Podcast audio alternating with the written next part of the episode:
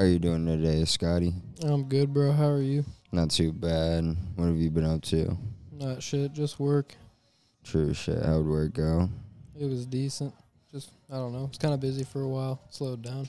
Oh yeah, I'm busy day at the Young CB. It's probably a lot of old people. Hell old people. Old people don't know a lot about college sports. Hell no. Uh, they know some shit about like golf. but Sorry. we're not really trying to talk about golf, so it's all right. Yeah. I don't know anything about golf really. Yeah, me neither. I know I got some friends that play golf, but that's about a whole. That's that's about it. Yeah. And every time I try to play, my back ends up hurting, so it's fucked. I swear I've only done mini golf ever. Bro, we should go to the driving range one time. There's a driving range in St. Louis. You can play on top of a roof. Oh damn, that's cool. It's low key sketchy, but it's dope. But nah, so like on the DJ Uiagalelei like topic, do you think like when you were talking about him transferring like and all that shit and like him realizing like he's not gonna be able to start right away, do you think like the commitment of his brother like will play a part in it? Like if his brother doesn't get offered by Clemson? Because his little brother is like a three or four star like recruit, and like he does have like the Oregon offer. That's why a lot of people felt like he was gonna go to Oregon because just like there's a chance that both the Uiagaleleis like both would have ended up at Oregon. Yeah, I think it probably would. Just because like if his brother does commit to Oregon and then like they play that the next year, like Justin Herbert graduates, then DJ Uiagalelei is like, Well, I'm not getting any like PT here. My brother's over at Oregon, their quarterback's gone. Let's say no other quarterback commits right, like early he could just transfer, take it up. What about the situation of as soon as he is gone, like as soon as he transfers, he could really be in the starting role like the next year. True. I mean that'd probably be the one reason he stays. It's just because he knows like Trevor Lawrence is gonna be gone pretty quick. Yeah, because I mean, at the end of the day, all these players like they play like to hit the league, like yeah. especially at like D one athletics. Like one of my good friends, like Adoree Jackson, Adoree, like he had a solid like long career at USC and like a multiple sport athlete with a lot of accomplishments, but like the quickest like route to the league was like the route to go. You feel me? Yeah. I don't know. It's kind of one of those things. These boys get like a once in a lifetime chance, and like if you pass that shit up, you might just fuck up, lose hella millions. swear it'd be dumb not to take it. Like, what if- opportunity. Swear, what if the next year you just go in there, snap your knee, blow out your knee, whole season, whole career, all that's over. It's fucked.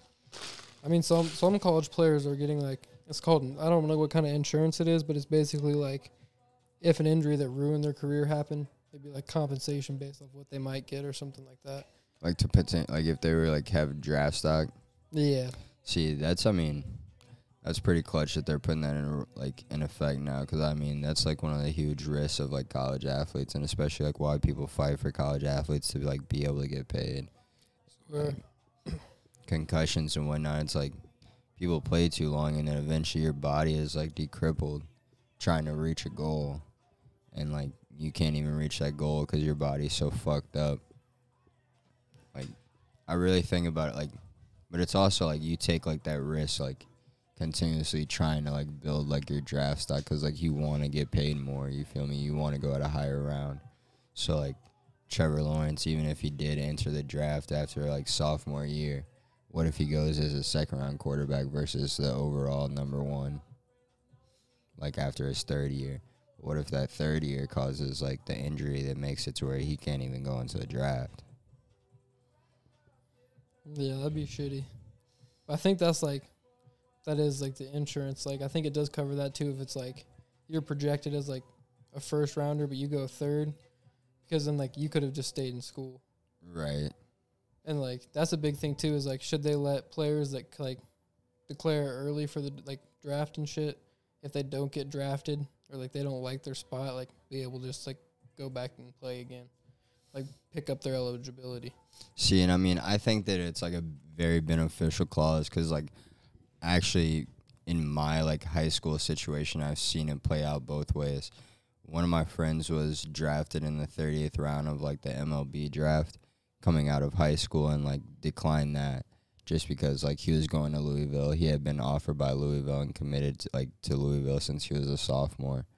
And like his like decline on like the draft like turned out to be really well cuz he ended up going like the 14th or the 16th round or something, but the signing bonus was basically like an extra 400,000 Hell yeah. like just for like sticking it out and like going to school and it's kind of like I don't know, I mean there's like that side of it and then one of like the kids I went to high school with like signed to play pro hockey coming straight out of high school played pro hockey and then left and then went back to Ole Miss and like competed there. So it's kind of like you went from being a professional athlete to now you're a college athlete. So like do you like are there like the playing levels even? You feel me? Yeah. I don't know. I guess it's kind of like it's kind of like a touchy subject as to like why they say like pro athletes like when like once you start getting paid for like your uh for your talent that like you're at like a competitive advantage and I think the only part of that is like the more money you're making a little bit like you can put more like more of that into your training yeah. But I mean, Cole, like, even I'm pretty sure he has one more year left at Ole Miss, and it's like his draft stock going back to like the NHL isn't like higher or like that much higher after going to college compared to like what it was like in high school. You feel me? Uh-huh. So it's not really like not everybody gets the competitive advantage, I guess. I feel like going straight from high school and then competing against like grown men. I feel like that'd be pretty tough.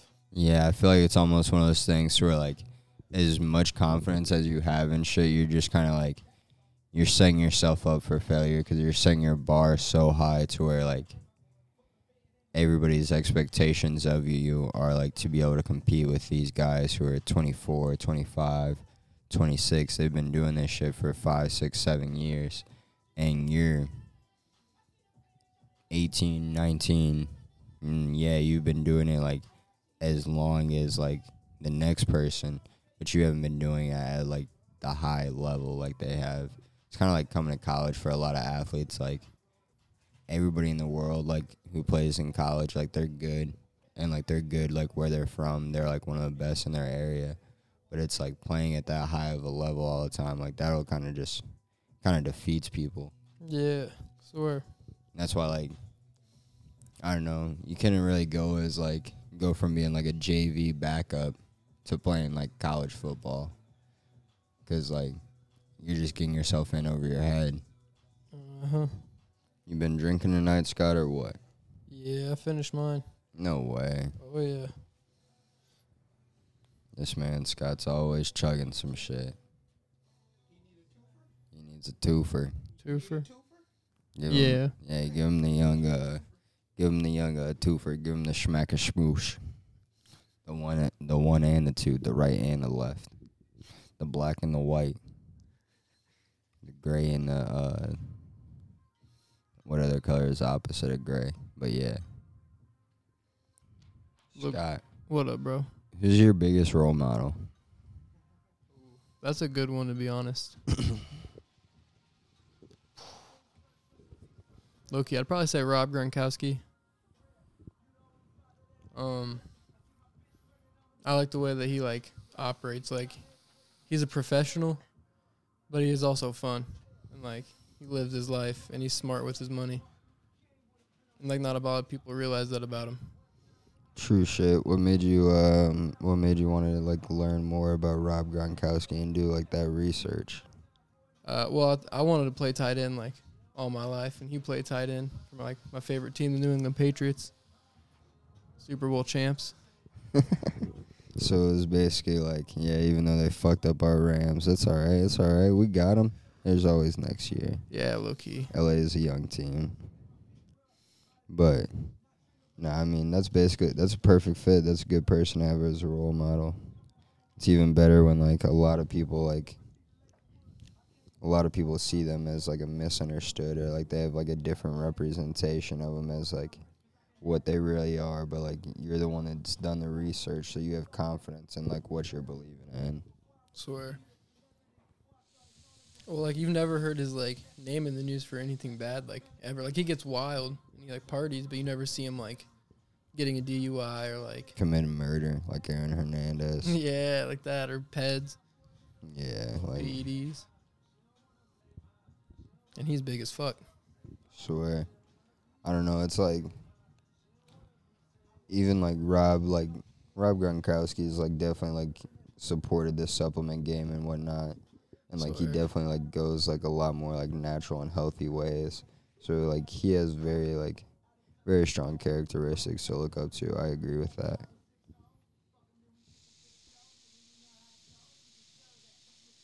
Swear. Who's your biggest role model? Uh, I don't know. I mean, it'd be it'd be hard to say that I have like one role model. I say that like I'd model like myself after like combination of people. I'm like a definitely believer of like your five like closest people are like the like strongest like like that what like that's what makes up of you. Swear. So like whether it be like the people that like I keep like close to me or like the people that I model my life after, I think like it's very important that like the people that like I keep close to me and the people that I model my life after are very like humble people, very good people like at heart. And I don't know, I mean, I definitely love to like I look up to my mom a lot.